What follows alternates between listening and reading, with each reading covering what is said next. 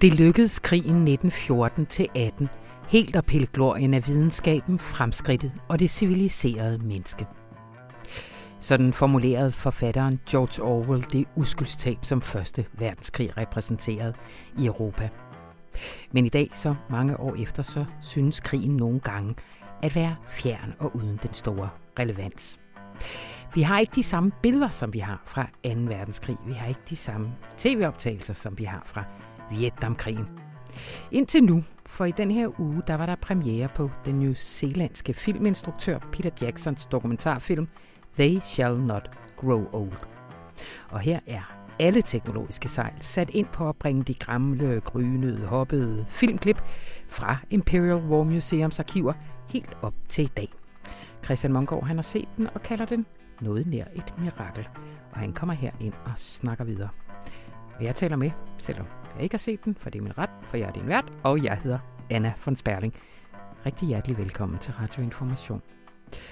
Jørgen Sten Nielsen er her også, og det er et andet potentielt mirakel, nemlig et forslag til en europæisk finans- og klimapagt med sin helt egen bank, der magisk nok buner af grønne euro, uden en eneste af os skal have en klink op af lommen. Hæng på og hør hvordan. Så kommer Rune Lykkeberg også med en lidt relateret optur over det borgerforslag til en klimalov, som fik opbakning i Folketinget i tirsdags. For den viser, at det man siger er man selv, for det er faktisk ikke befolkningen, der ikke evner at hæve sig op over snævre egne interesser. Men først skal vi tale om, at det hele naturligvis er djævelens skyld. Så hvad kan en pave gøre? Bitte vente.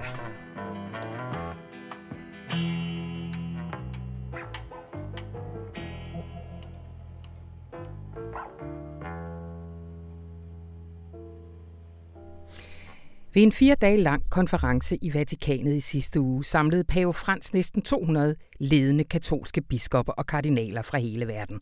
De skulle drøfte den enorme skandale, der er blevet beskrevet som den største krise, den katolske kirke har befundet sig i siden reformationen. Martin Gøtske, velkommen til. Tak skal du have. Vores mand i Italien. Øh, helt konkret, hvad var baggrunden for konferencen? Baggrunden er jo, at, at kirken, den katolske kirke befinder sig i en, en, en kæmpe stor krise, øh, som jo tror kirkens image og moralske autoritet. Øh, øh, der har været utallige øh, eksempler på præster, der har begået overgreb øh, på børn, unge og, og nonner. Øh, og øh, de må, må indse, øh, har indset nu, at, at der skal til at, at gøres noget ved det her problem, hvis, øh, hvis kirken ikke fuldstændig skal miste, øh, miste sin autoritet. Ja. Helt konkret senest her, øh, en australsk kardinal nummer tre i, øh, i det vatikanske hierarki. Kan du ikke lige fortælle lidt om den sag?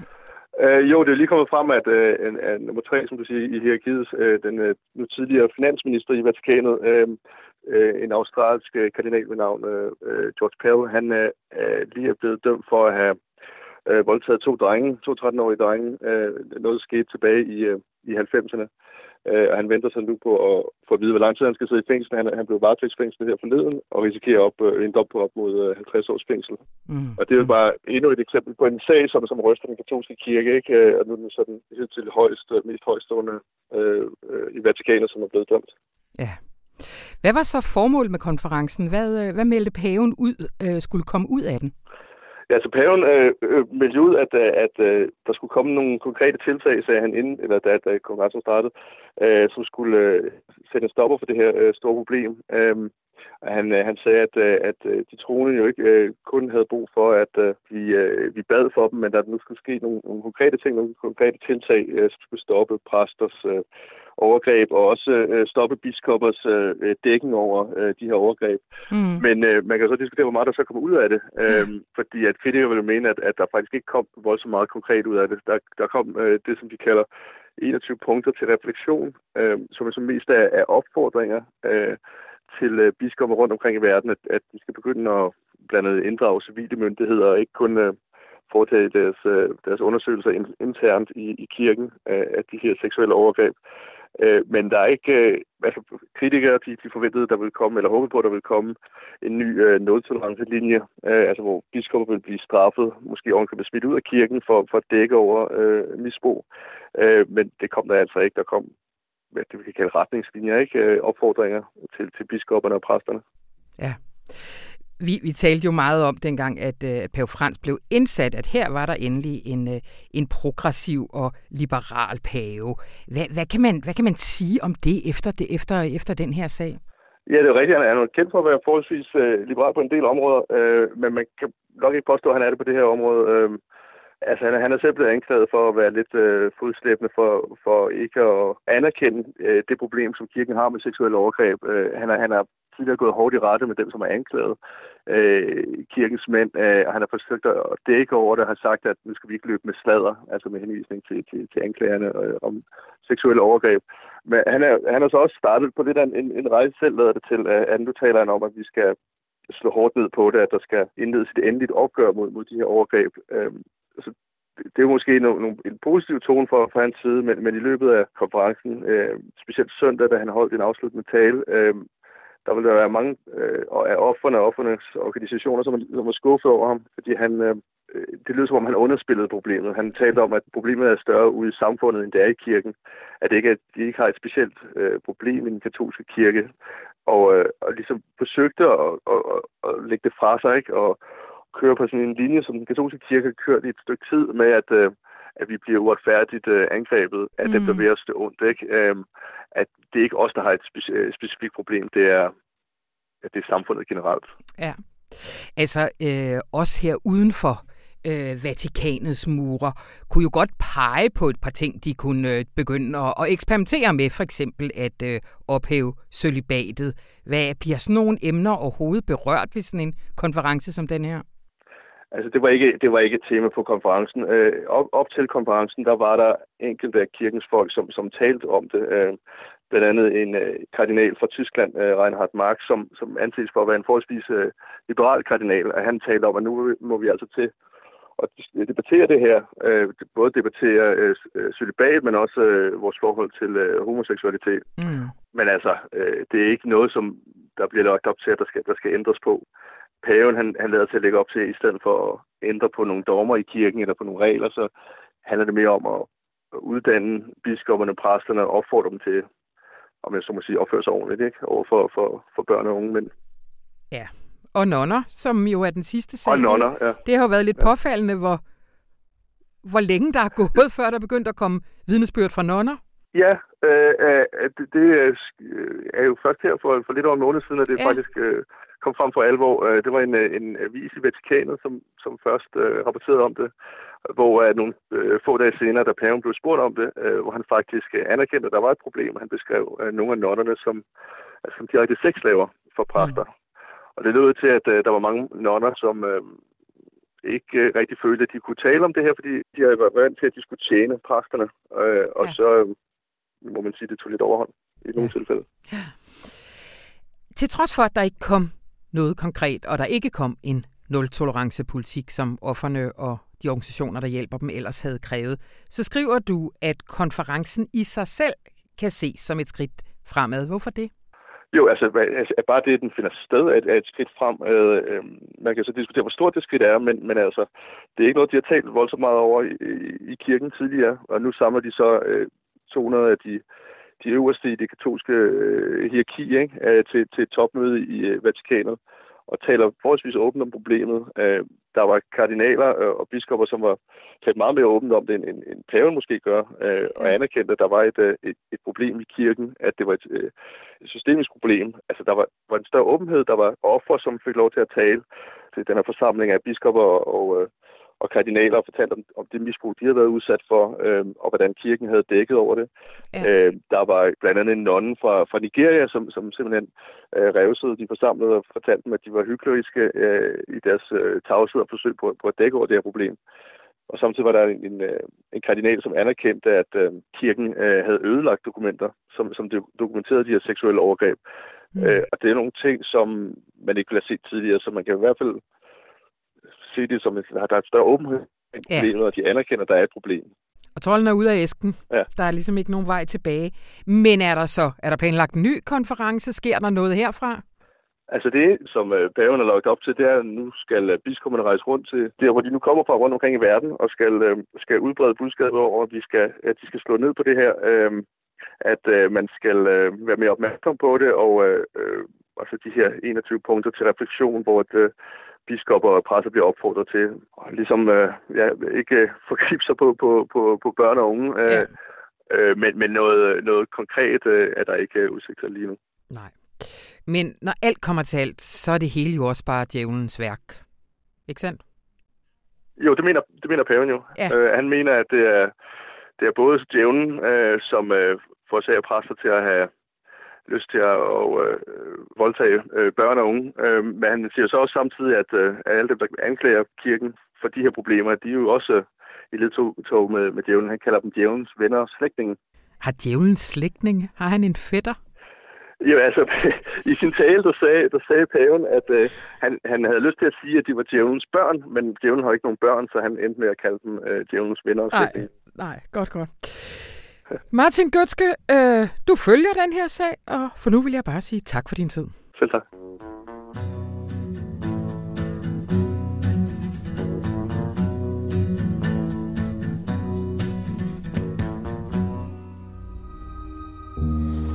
I was 16 years old and my father allowed me to go.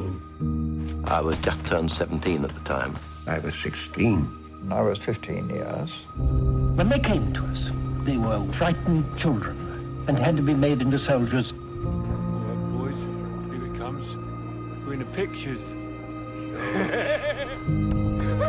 I gave every part of my youth to do a job.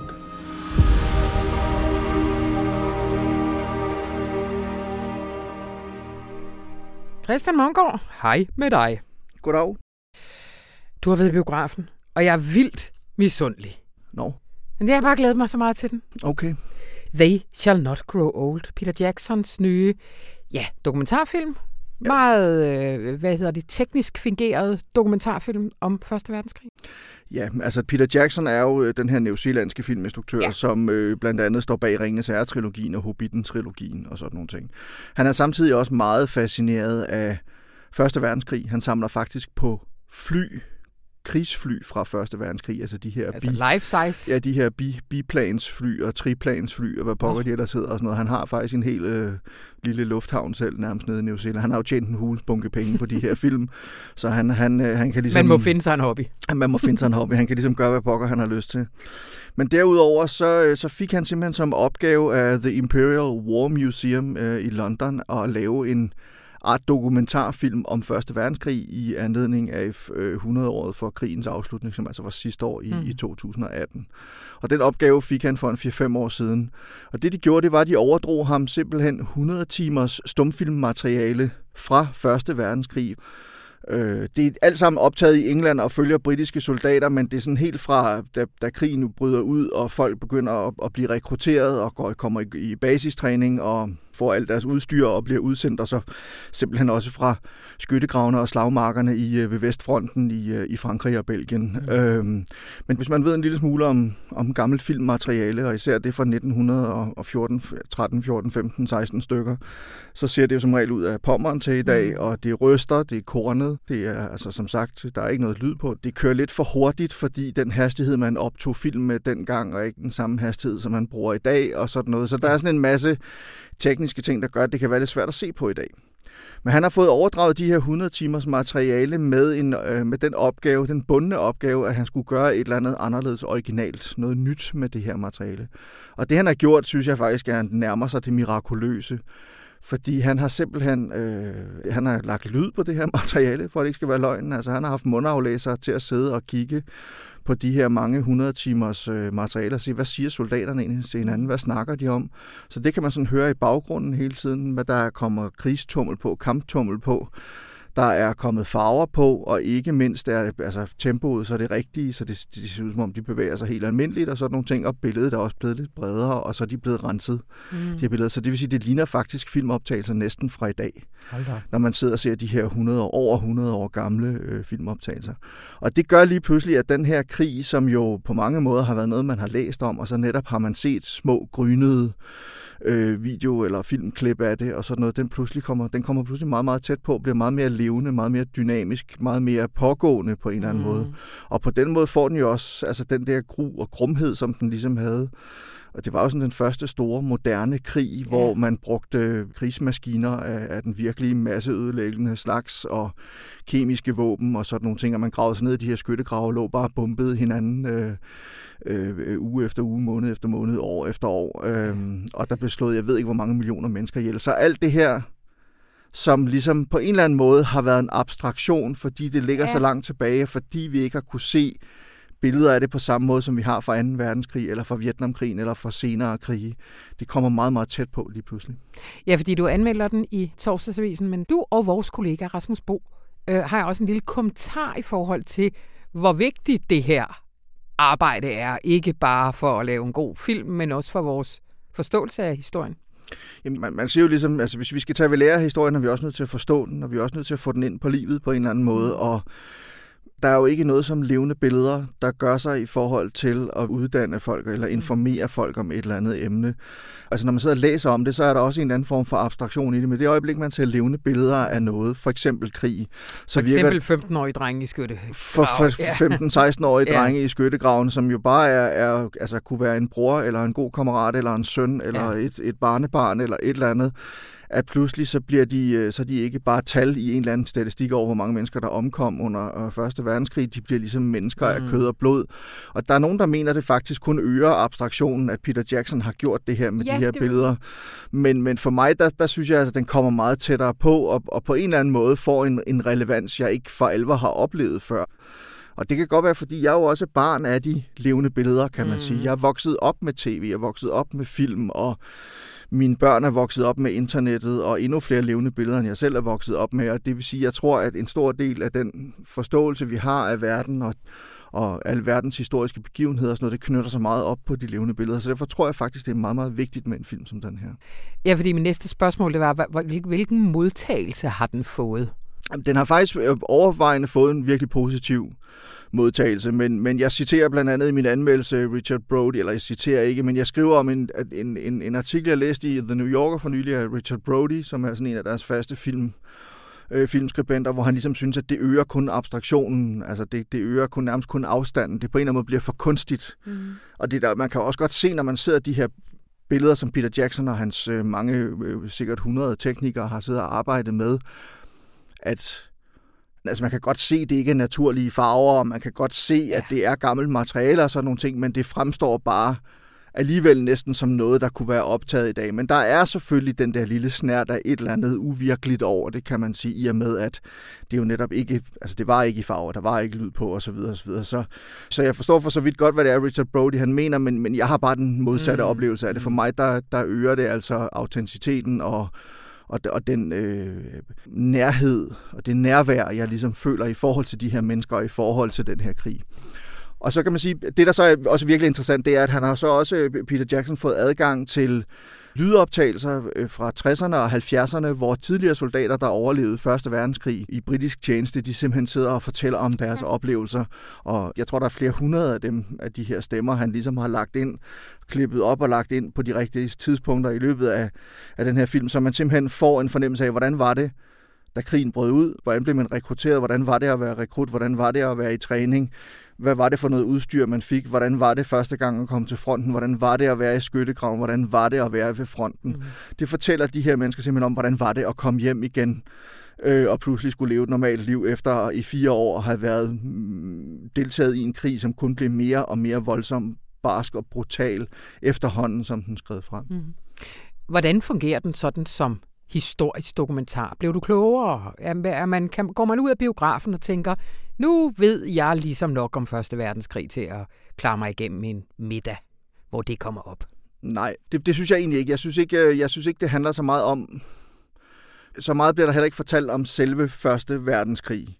Altså, Peter Jackson har jo i høj grad valgt at koncentrere sig om Vestfronten. Ja. Det vil sige, alt hvad der ellers foregik under Første Verdenskrig, det er ikke med slaget ved Gallipoli hvad ved jeg, alt muligt andet. Det er ikke ah, nu name dropper du. Ja, nu name dropper jeg, jeg ved det godt. Jeg, ved, jeg har læst lidt op på det på forhånd. Ikke?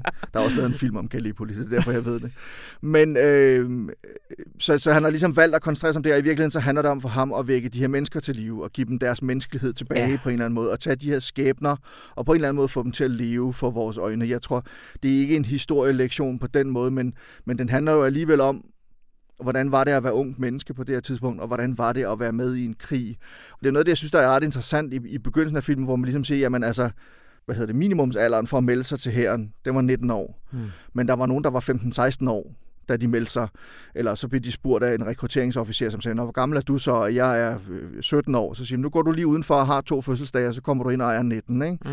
Altså sådan nogle ting, øh, hvor, hvor man også så bort fra, at det faktisk kun var små drenge, han er sagt, og meget, meget unge mænd, mm. som, øh, som blev indrulleret i den britiske her på det her tidspunkt. The Great War snakker man om den som dengang. Man vidste jo ikke, det var Første Verdenskrig, at der ville komme flere, kan man sige. Mm. Men der var jo ikke ret meget great over den, da det så endelig kom til stykket. De kæmpede selvfølgelig for nogle ting, de troede på, og, og de allierede vandt også, og så videre, og tyskerne fik tæv, men Mm. Det var også blodigt og brutalt og modbydeligt på alle måder. Ikke? Og det er jo i virkeligheden det måske mere det, man får ud af det. Det er det der med det her med krig, hvor forfærdeligt det egentlig er. Mm. Og alle os, der ikke har prøvet at være i krig, at vi får en bedre fornemmelse af, hvad det vil sige, men netop meget på grund af altså modstillingen, sammenstillingen af de her nu meget, meget levende, dynamiske billeder, mm. og så de her tidligere soldater, der fortæller om deres oplevelser. Ja. Ja. ja. Christian Mongård, er man endda så heldig, at man kan se den i en af de store, lækre biografer? Jamen, det er nemlig det er præcis det, man kan, fordi filmen er faktisk også i 3D, øh, så man får altså endnu mere, hvis man godt kan lide 3D, så bliver man nærmest suget endnu mere ind i, jeg har det så lidt, altså jeg, for mig er det lidt ligegyldigt, om det er 3D eller ej, men altså det giver jo selvfølgelig den der fornemmelse af måske at være endnu længere inde på, på slagmarken, end, end man ellers ville få, hvis det bare var i 2D. Men den kan faktisk se, ses i både, så vidt jeg ved, landets uh, Cinemax-biografer, mm. men også i nogle af Nordisk Films biografer, blandt andet Imperial i København.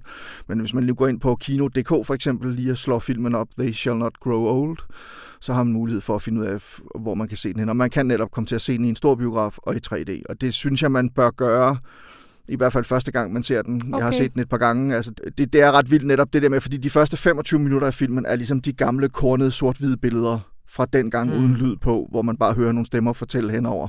Og så da vi når 25 minutter ind i filmen, så kommer der pludselig farve på, og der ja. kommer lyd på, og det er sådan ret det er en ret vild oplevelse. Ja. Og lige her til sidst, der er mange, der sidder derude tror jeg, fordi sådan er jeg og tænker 3D, det var da forfærdeligt, fordi man prøvede det for 15 år siden, hvor man bare blev svimmel og øh, smed brillerne af helvedes til. Men der er sket noget med 3D-teknologien. Ja, 3D er noget lidt andet i dag, end det var for 30, 40, 50, 60 år siden. Og sådan noget. Ja. Eller dengang du var ung, ikke? Så. Ej, Christian. Tusind tak, fordi du kom. Velbekomme.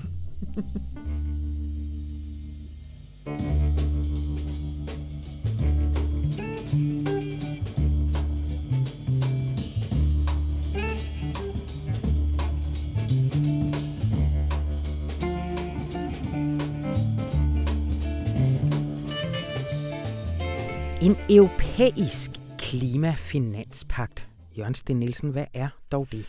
Det er et øh, fransk forslag, som nu cirkulerer i Europa i forhåbning om at øh, vinde opbakning i øh, Europaparlamentet og ministerrådet og altså blive til et europæisk vedtaget projekt. Mm-hmm. Det handler om, at der jo skal ret mange penge på bordet for at sikre den dramatiske omstilling af vores energisystemer og andre systemer for at nå de her klimamål, vi har bundet os til. Altså det er beregnet, at der mangler flere hundrede øh, milliarder euro årligt i investeringer, for vi er op på det investeringsniveau i, i vedvarende energi og andre ting, som skal til for, at vi ligesom gør nok for at holde prismålet. Ja, du nævner i en leder i onsdagens avis, at der er flere, der har peget på tallet 2% af global BNP. Ja, det er det, det vil koste, siger nogle beregninger, at investere det, der skal til i at leve op til de nødvendige klimamål. Ja. Øhm, og det skal så sammenholdes med, at øh, det bliver en markant større andel af verdens BNP, der, der hvad skal vi sige, går tabt, hvis vi ikke gør noget. Altså mm. hvis klimaforandringerne med fuld effekt rammer ind i os om nogle årtier. Ikke? Så det, det er en rigtig god forretning at få pengene på bordet nu til investering i en grøn omstilling. Ja. Og det har en gruppe franske forskere givet en model for? Ja, en fransk øh, klimaforsker og en fransk økonom har brugt øh, de sidste par år til at udforme sådan en detaljeret model for sådan en klimafinanspagt, som de kalder det, som er sådan en, en mekanisme med, med to bestanddele, som skal drive de penge ind, som vi nu har talt om, der mangler. Ikke?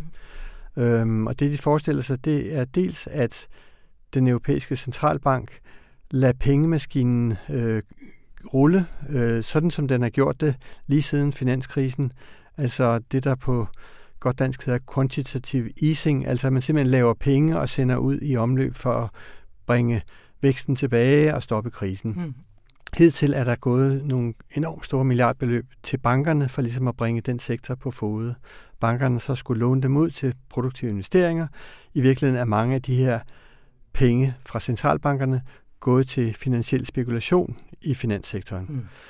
Det, som forskerne siger, det er, hvis vi nu fortsætter med at trykke pengesedler på den måde, men ikke bare sender dem ud i bankerne til overvejende finansiel spekulation, men lægger dem i en filial af centralbanken, som hedder den europæiske bæredygtighedsbank for mm. eksempel, og siger, at alle de penge skal bruges til at finansiere grønne investeringer, vedvarende energi, energibesparelser, nye transportsystemer og den slags, så har vi skaffet en meget stor del af de penge, der er brug for. Mm-hmm. Så det er altså på god gammeldags vis at lade penge, eller sædelpressen køre. Ikke? Ja. Og det, det har man gjort hele tiden. Nu skal pengene bare bruges til noget bedre, man så må sige. Ja. Den anden del af forslaget er at lægge en skat på erhvervslivets profit, hvis den profit overstiger et, et bestemt niveau, som jeg ikke er sikker på, at jeg har formuleret præcist endnu. Altså, hvis der ligesom tjenes øh, tilpas meget, så skal profitten beskattes med 5% som en, en ny afgift. Og de penge skal gå i en fond, som skal bruges til grønne projekter i Europa, til øh, forskning i grøn teknologi, men også til støtte i hvad skal vi sige, klimavenlig retning til lande i Afrika og Middelhavsregionen. Mm. Og tanken er, at den fond den skal forvaltes af sådan et øh, nyt demokratisk element, en slags øh, parlament, det er måske et lidt forkert ord, men altså en, en demokratisk valgt forsamling af europæiske borgere, som tager stilling til, hvor er det, vi vil kanalisere penge til omstilling hen. Hmm. Hvad har reaktionerne indtil videre været på, øh, på den her pagt? Vi har først og fremmest set reaktioner i Frankrig, hmm. fordi det er et, et udspil lanceret af franskmænd i Fran- Frankrig. Øh, men man må sige, at interessen er, og opbakningen er formidabel. Der er altså flere franske premierminister, tidligere premierminister. Der er den nuværende øh, spanske premierminister. Der er en, en EU-kommissionsformand tidligere, to tidligere EU-klima- øh, og miljøkommissærer. Der er forhenværende leder for FN's meteorologiorganisation, for verdenshandelsorganisationen, fra UNESCO, plus en masse økonomer og, hvad skal vi sige, lavere rangerende ministre og sådan noget. Mm. Ikke? Mm. I alt er der, da jeg tjekkede sidst, omkring 600 sådan tunge, øh, politisk øh, indsigtsfulde og indflydelsesrige personer, som har sagt, det her må gennemføres. Ja. Så, så hvad, hvad har det gang på jord? Det er svært at vide, fordi på den ene side, så, så er man imponeret og overrasket over den tyngde, der er hos dem, der støtter det. Ja. Og hjemme, der er, er der en, en, en liste med øh, Poul Nyrup Rasmussen, vores tidligere statsminister, Rit Bjerregaard, tidligere miljøkommissær, Conny Hedegaard, tidligere klimakommissær, Per Stig Møller, øh, et antal økonomer, øh, departementchefer, som alle sammen bakker det op. Ikke? Ja. Så der er en, en, en, hvad skal vi, en stærk støtte fra folk, som har indflydelse og har indsigt. Selvfølgelig så bliver man sådan lidt mere usikker, når man tænker på, vil landets regeringer virkelig beslutte øh, at lave sådan en ny fond, det vil sige pålægge erhvervslivet en, en ekstra skat på deres profit på 5%. Hvor mange har muskler eller mod til at gøre det, og kan landene blive enige om det. Ikke? Ja. Så jeg kan ikke sådan umiddelbart se noget meget klogere forslag, og jeg kan ikke se et forslag, som så hurtigt har fået så massiv opbakning fra øh, tunge navne, med så må sige. Men jeg kan godt forudse problemer med at få det igennem politisk ja. på EU-niveau. Har vi hørt noget fra den danske regering om det? Øh, det har vi ikke, nej. Jeg nej. ved ikke, om de har, er, er bekendt med forslaget. Det er jo ganske nyt, øhm, men vi vil gerne spørge dem. ja. Jørgen Sten Nielsen, før jeg slipper dig, vi har jo flere gange talt om det her borgerforslag til en klimalov. Ja. Nu i den her uge, der blev det jo så behandlet. Øh, hvad, hvordan gik det? Jamen det gik vel sådan, at øh, som ventet og håbet af mange, så stod der en enig opposition bag et forslag, som skal pålægge en regering, det vil sige måske den kommende regering, at udforme en klimalov med nogle forpligtelser, der ligger tæt på selve formuleringerne, som, som er i det her borgerforslag. Og det er så noget med bindende klimamål for hver femte år, så vi hele tiden er på sporet ja. øh, af, af Paris-målen. Ikke? Så det var ventet, og det var godt, vil mange sige, at, at oppositionen leverede med sådan en tekst. Øh, så var det måske lidt mindre ventet og umiddelbart opløftende, at regeringen også signalerede positivt, at den gerne vil være med til at lave en, en ny klimalov efter et valg, hvis den stadigvæk er regering. Øh, og den, den nævnte faktisk også, at øh, den vil gerne se på sådan noget med forpligtende delmål, hvad der er en ny melding. Det vi ikke ved, det er jo, hvad der sker efter et valg. Ja. Altså, vi har før oplevet løfter, som ikke er blevet holdt. Så, så vi har til gode at se at det her blive realiseret, og det kan givetvis ikke nås, inden der kommer et valg. Men, men altså, der er mere og bredere opbakning, end man kunne frygte mm. på forhånd. Og det afspejler vel, at politikere nu er under et, et ret massivt pres fra alt fra skoleelever til, til forretningsfolk og tidligere statsminister for at, at gøre noget. Ikke? Ja, og til undersøgelser af, øh, dem kan man jo altid diskutere, og de er også blevet diskuteret, men undersøgelser af, hvad vælgerne egentlig synes er vigtigt til det kommende valg. Ja, der er jo nogle af målinger, som siger, at, at nu er klima nummer et for, for danske vælgere. Ikke? Ja. Der er i øvrigt, hvis vi bringer tilbage, 72 procent af franskmændene, som siger, at de går ind for det her forslag, vi startede med at snakke om, finansieringsmodellen for en grøn omstilling. Hold da. 72 procent. Wow. Ja, det har været lidt sjovt at se, fordi umiddelbart i hvert fald, nu siger du, hvis man går ned i substansen, er det ikke så forskelligt, men umiddelbart har medierne vinklet det her lidt forskelligt, altså behandlingen af klimaloven øh, for borgerforslaget her. Og information var jo nærmest, øh, han været mest øh, hvad skal man sige, begejstret i forhold til regeringens udmelding på det. Hvorfor tror du, at, øh, at vi reagerer så forskelligt? Jamen altså, nogle gange øh, er der tilfældigheder også i den journalistik. Politikken havde en vinkel på, at, at Lykke gik imod det her, ikke? Mm-hmm. og det er nok hængt op på, at øh, regeringen ikke stemte for den formulering, den tekst, som oppositionen havde lavet. Regeringen har deres egen tekst, som er lidt blødere, ikke? Ja. Og det kan man godt udlægge som, at de går imod positionens forslag, ikke? hvor vores skribent har noteret sig, at regeringen sendte positive signaler om dog at lave en ny øh, klimalov med, med lidt mere præcise mål, end vi har haft før. Ikke? Ja. Så, så det er sådan en, en smagsforskel, om glasset er halvt fyldt eller halvt tomt. Men det er jo meget fint, at vi ikke bare altid er den lille sure. Ja, ja det, det er så dejligt at være glad. ja. Men det afspejler vel også, det er jo også meget nyt det her med borgerforslag, og hvordan skal man behandle det? Du har også tidligere sagt, selvom at der bag borgerforslaget lå, at der var en række organisationer, der havde formuleret noget, ja. så er det jo ikke det, der vil blive til lov.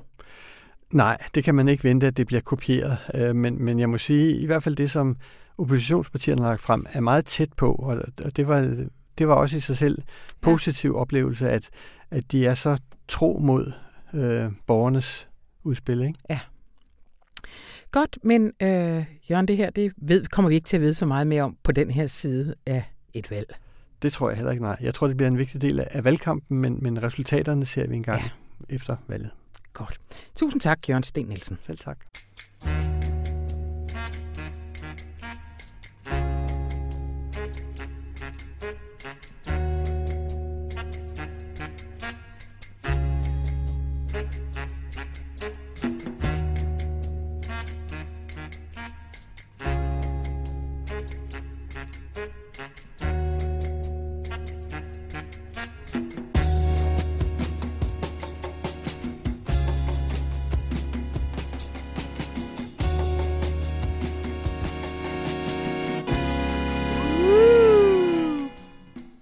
Jeg fået Rune Lykkeberg i studiet. Hej Rune. Hej Anna. Du har faktisk en relateret optur i denne uge til det, vi lige har sluppet.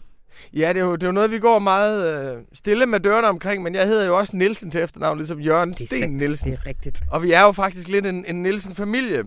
Øh, for jeg kan jo godt sige, at min optur i den her uge, den handler om borgerforslaget mm. som institution. Ja, kom med det. Fordi da Alternativet i 2016, de foreslog borgerforslaget, som betyder, at en borger kan få bragt et spørgsmål til vedtagelse i Folketinget, hvis der er 50.000, der skriver under på det. Dengang Alternativet foreslog det, der synes de gamle regeringspartier, Venstre synes, det var der overhovedet ikke brug for, det var så skide godt det demokrati, vi havde. Og Socialdemokratiet synes, det var meget farligt, fordi at borgere, de har jo ikke noget helhedshensyn borgere, de er bundet af særinteresser og privilegier og deres egen smålige intriger. Det sagde Christina Antorini faktisk i en, i en kronik i, øh, i politikken. Jeg synes, det var så sjovt, at de der gamle regeringspartier, i et tidspunkt, hvor alle hver kan se, at partierne er i krise, demokratiet skal genopfinde sig selv, så kommer der et nyt vibrant forslag for vores venner i Alternativet, mm. der vil eksperimentere. Mange siger, hvad? Her går alting jo fint. Men kritikken gik altså på, at borgerne er barnagtige, uansvarlige, og at systemet fungerer rigtig godt. Det vi så kan se, der i forhold til klimasystemet, fungerer ikke rigtig godt. Vi har ved, vedtaget Paris-aftalen, men vi kan ikke leve op til den, og vi gider ikke måle, hvordan vi, øh, vi ikke kan leve op til den. Vi kan se, at vores politikere er bundet af særinteresser. At vores politikere er bundet af alle mulige små intriger, og vores politikere forsvarer deres egen privilegier. Så vores regeringspolitikere gør faktisk det, som de sagde, at borgerne bag borgerforslagene øh, ville gøre. Nu har vi så fået det her borgerforslag om en ny klimalov, som øh, min onkel Nielsen jo har udfoldet sig fint i mm. substansen. Men det er jo et forslag, som faktisk viser mere ansvarlighed end regeringen. Det er et forslag, som siger, prøv at høre, hvis I vil nå Paris-aftalen, så bliver I nødt til at indføre delmål hver femte år, hvor vi ligesom kan måle, om vi når derhen, hvor vi skal. Så er det ligesom borgerne, der kommer til med den store ansvarlighed til politikere, der er faret vild over i, i sandkassen. Og det sjove er så, da først det her borgerforslag om klimalov, da først det blev præsenteret, så var det, at det slog åbne døre ind. Det havde vi overhovedet ikke brug for. Men da så det blev præsenteret mm. i Folketinget tirsdag, så blev alle faktisk nødt til at tage det alvorligt. Ja. Og da ligesom borgernes store alvor kom på tænge, der blev Lars Løkke Rasmussen, Lars Christian Lilleholdt, de andre minister og oppositionslederne, de blev nødt til at tage det alvorligt. Og det synes jeg viser noget meget vigtigt, nemlig at borgerforslaget kan gøre vores politikere mere ansvarlige, end de var inden, og hvis man giver borgerne muligheden, så kan de også tage det store helhedsansvar, som vi andre svigter. Og at det der med at give folk mulighed for at have indflydelse på lovgivningen udenom partierne, det behøver ikke føre til Brexit. Det kan også føre til et demokrati, som bliver stærkere og mere legitimt. For jeg vil godt ved med, og det vedmål tager vi bare, for det er et hypotetisk vedmål, så jeg har vundet på forhånd, at hvis det var enhedslisten, der havde sagt, nu vil vi have femårige delmål. Mm. Det vil vi altså. Så er det, nej, det er jo helt åndssvagt med femårige delmål, ikke? Men nu fordi det kom nedefra, så ankom det jo alligevel i skikkelse af folkets majestæt, og så tog de det alle sammen med. Og jeg synes, den beslutningsproces, hvor du forestiller dig, der kommer et tryk nedefra mm. på dem, der reagerer oppefra, det er indimellem at tage demokratiet mere alvorligt, end vores repræsentanter gør. Det er optur. Optur. Så skal vi også bare lige have vores øh, klimafinanspagt øh, bragt i EU-parlamentet via borgerforslag. Ja, der tror jeg faktisk, der ved vi jo godt, at i EU-parlamentet, der sidder jo øh, en række politikere, som ikke er forankret nationale offentligheder, og jo mere de sidder dernede, jo mere optaget bliver de jo af at gøre alt det objektivt rigtige, og de er væk fra alle subjektive, distraherende faktorer. Så noget kan nærmest blive nationalt illegitimt, hvis det er vedtaget i, i, uh, i Europaparlamentet. Men den her gang tror jeg faktisk, at det, at det kommer ind der, det kan blive et skridt på vejen mod en, en validering. Det er jo stadigvæk sådan, demokratiet bor i de nationale demokratier. Mm. Det er der, i de, i de nationalstaterne, det er der, demokratiet bor. Men fordi det alligevel er så bredt, det her, det her finansforslag om at lave en klimabank, og fordi det har det, synes jeg, er genialt, at du har faktisk fundet en finansieringsform, hvor det ikke direkte gør ondt på nogen. Mm. Så vil det have den samme indlysende majestæt som, som borgerforslaget, så det vil vandre gennem Europa. Og når vi lige er på den anden side af Europaparlamentsvalget, så vil de grønne partier bære det igennem. De blå vil slå sig, og så vil de røde bære det ind til sidst, og så får vi det. Optur! Optur!